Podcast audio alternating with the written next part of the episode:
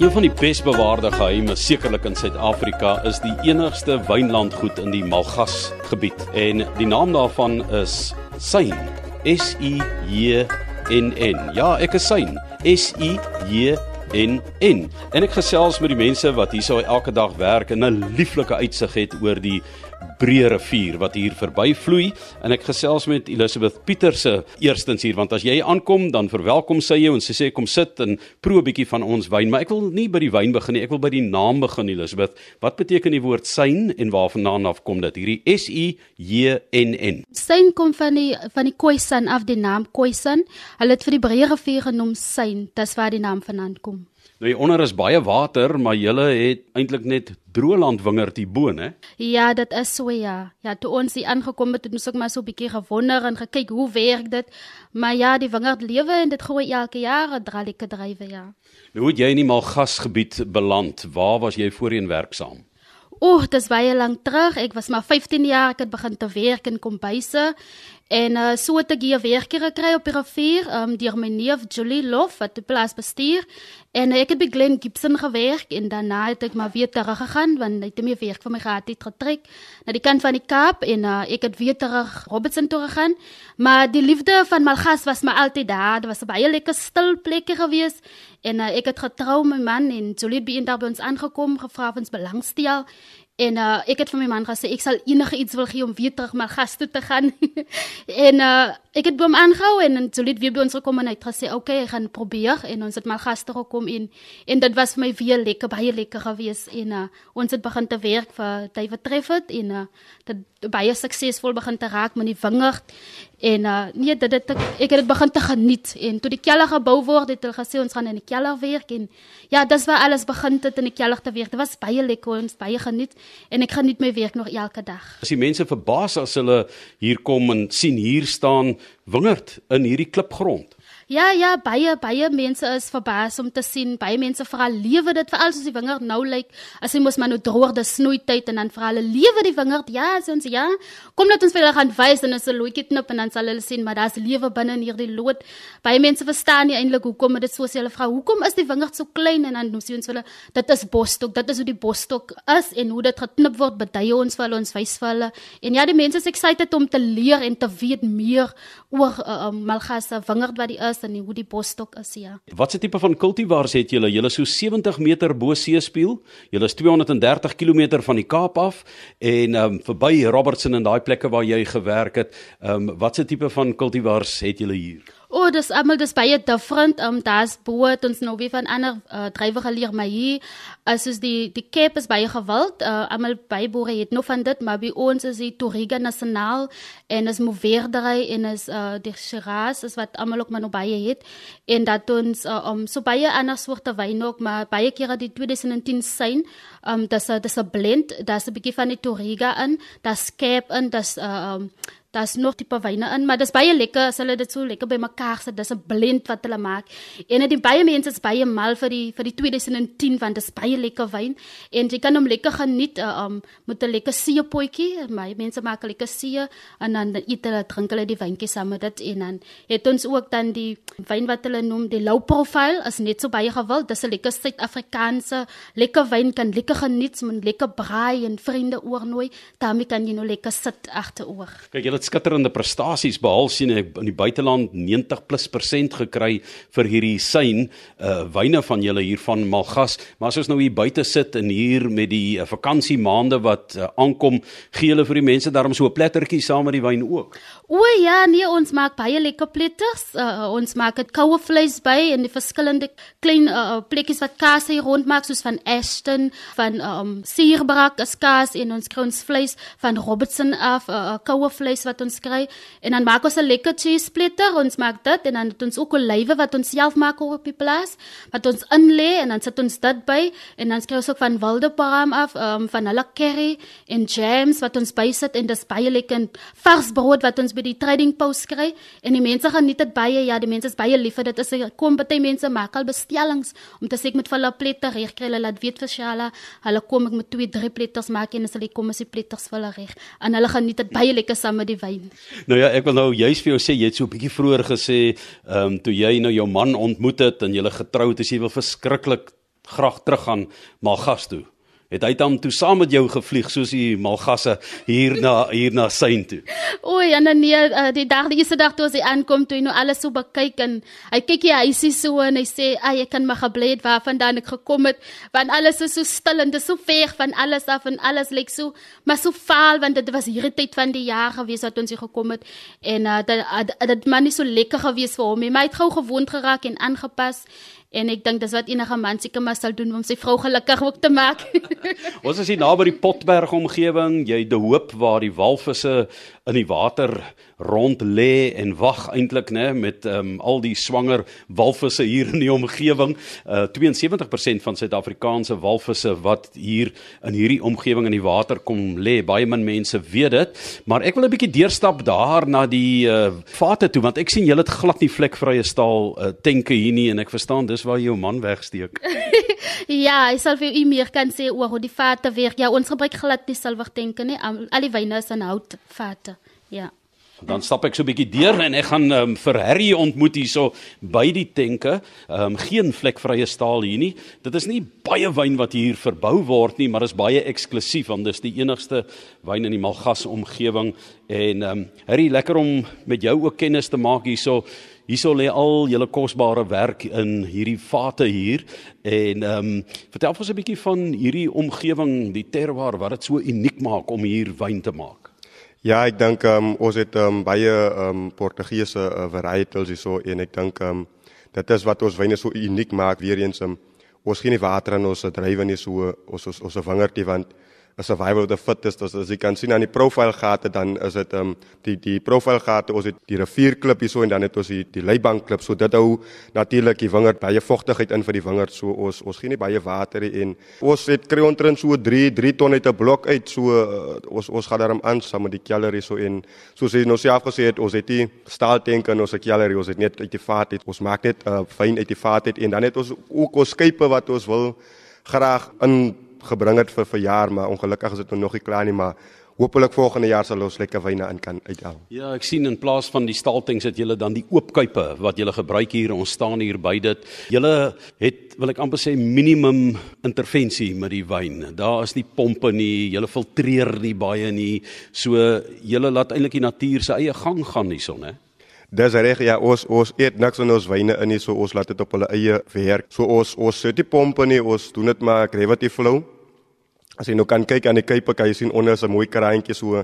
Hy loop als direk af in die vate in, so daar's niks pompe betrokke nie. Ons filtreer ook nie ons wyn nie. Ons filtreer dit maar deur dat ons dit elke keer rek, so ons rek dit maar so tyd na tyd wanneer dit moet gerek word, so dat dit in die vate dan Dis dit mos maar die moertjies wat ons afgooi en so filtreer ons maar ons wyn, maar eintlik gebruik ons niks masjineries by ons uh gallery.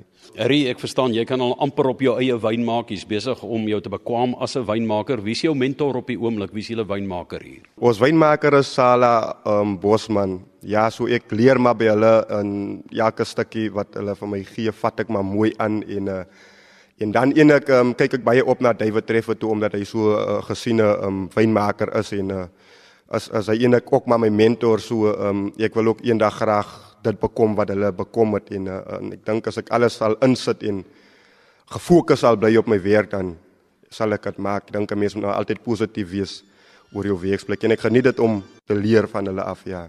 Nou, Harry as jy nou buitelanders hier aankom en jy vertel vir hulle van die koei en die san en die sein, die woord en so, maak dit vir jou as 'n Suid-Afrikaner trots om deel te wees van ons erfenis.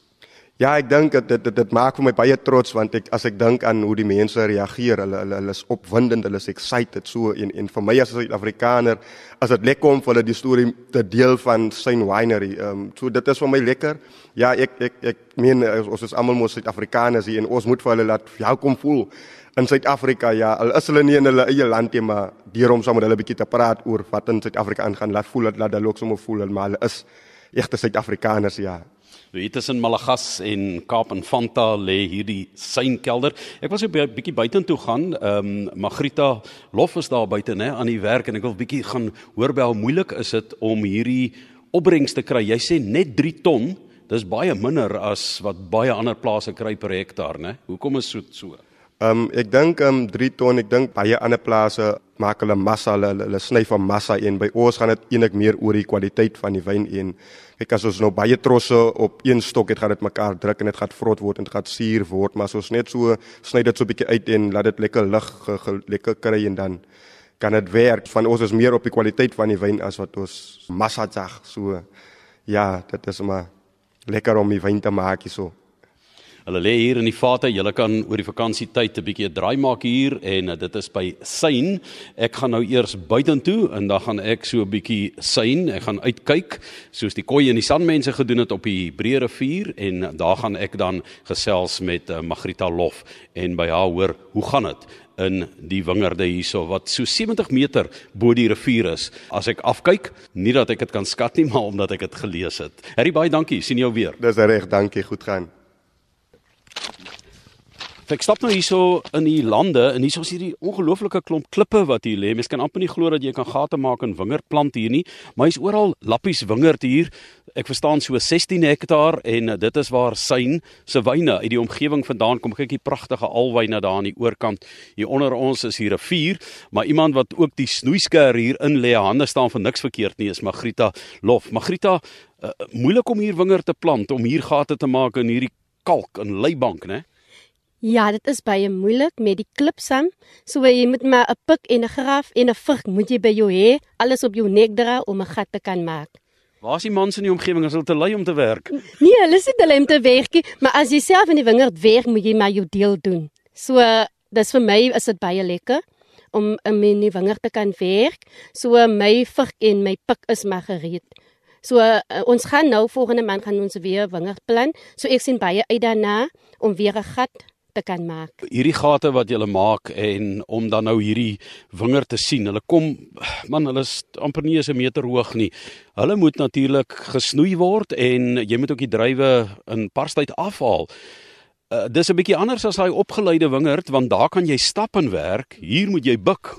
Houe mense ruggedarm. Kyk, ek en Elisabeth ons is al nou al so getrein met die pluk van die druiwe. Soggens vroeg baie vroeg is dit die traks se ligte wat op ons skyn omdat wanneer ons moet hy drywe moet ons baie vroeg afblik sodat dit nog vars kan wees want dit word dat dit in die verlede was dit opgevoer na David se se kelder toe maar nou kom dit na ons eie kelder toe. So ek en Elisabeth bly sommer so gebukken om my hele ry uit te sny. So dan lig ons maar eers ons rug ons aan die ander kant uitkom. Maar dit is baie lekker. En omtrent die snoeiery dis die snoeiery dit is baie ingewikkeld vir iemand wat glad nie die bosstok ken nie so Ons laat eintlik niemand ander mense snoei nie. Ons snoei myself wat van syn is. Ons snoei self want die die bosstok moet lyk soos 'n hoenderpoot en jy moet mooi kyk wat jy uitsny. So jy kan nie enige stok lood kan jy nie uithaal nie anders gaan hy wingerdstokkie volgende jaar dra nie. So dit is moeilik, maar dis lekker. Magrita, jy het ook gewerk in die Robertson omgewing by 'n baie groot en bekende wynplaas, né? Ja, ek was ek en my man was by Graham Beck en dit was baie lekker om daar te weer heel verskillend, dis baie mense daarso en dit is die drywe wat op die draad is. So dit was vir my 'n heel ander belewenis om hier te kom en dan te kom plant want toe ons hier kom toe sien glad niks. Niks net soos in bosse en lande. En ek en my man het die eerste wingerd wat ons hier kom plant. Maar by Greenbeek was dit soos 'n bestaande plaas en dit was lekker. Dit is waarmee ons gebore is met die wingerd wat op die draad is. Maar dit op syn dit was vir ons 'n belewenis en 'n 'n nuwe lewe. Wel toerisme is vir jou 'n nuwe lewe en toerisme is vir jou baie belangrik want jy knip nie net daardie hoenderpote van die van die wingerd af hierso so jy het dit so mooi beskryf het nie maar ehm um, jy's ook deel van die gasvryheidsbedryf hierso ehm um, jy help ook met die gastehuis wat jy het so lyk my jou hande staan van niks verkeerd nie ja ons het 'n rivierhuis wat ons onder teen die rivier het en dan is ek daar om hulle te verwelkom om hulle tuis te laat voel om altyd blomme vars blomme vir hulle daar neer te sit om miskien vir hulle ietsie lekker te kan maak in die huis en so aan en te sorg dat hulle warm is as dit koud is en dat dit koel is as dit warm is. So dit is maar my werk wat ek geniet in die gastehuis. Julle wyne is nie baie nie, want dis nie groot volume wyn nie, maar dit trek ver deur die wêreld, né? Ja. Ja, baie ons het nou vanoggend het ons 'n uh, orde wat Korea toe moes gegaan het. Meneer Rademan dat ons wyne is so goed kan ek sê vandag dat ek is trots op ons wyne. Ons wyne gaan per skepe gaan ons wyne na ander lande toe. So ons het uh, orders wat nou nog daar staan wat ook nog moet gaan nog in hierdie week. Watter lande? Daar's lande soos Kanada en Australië en Brittanje. Dis alles orders wat ons uit het hou. En ek sien jy staan nou hier met jou uh, keppie vir die son waarop staan Syn S I J N N die Khoi en San woord vir die Breë rivier hier onder ons. As jy trots dat jy Suid-Afrikaner is en dat die mense hierdie woord sien wat uit ons erfenis uitkom op 'n etiket in die buiteland. Ek is baie trots daarop om my keppie te kan dra elke dag of alles ek in die wingerd is of by die kelder is en as mense of gaste hier kom by die kelder of in die wingerd is ek trots om my synkep te kan dra.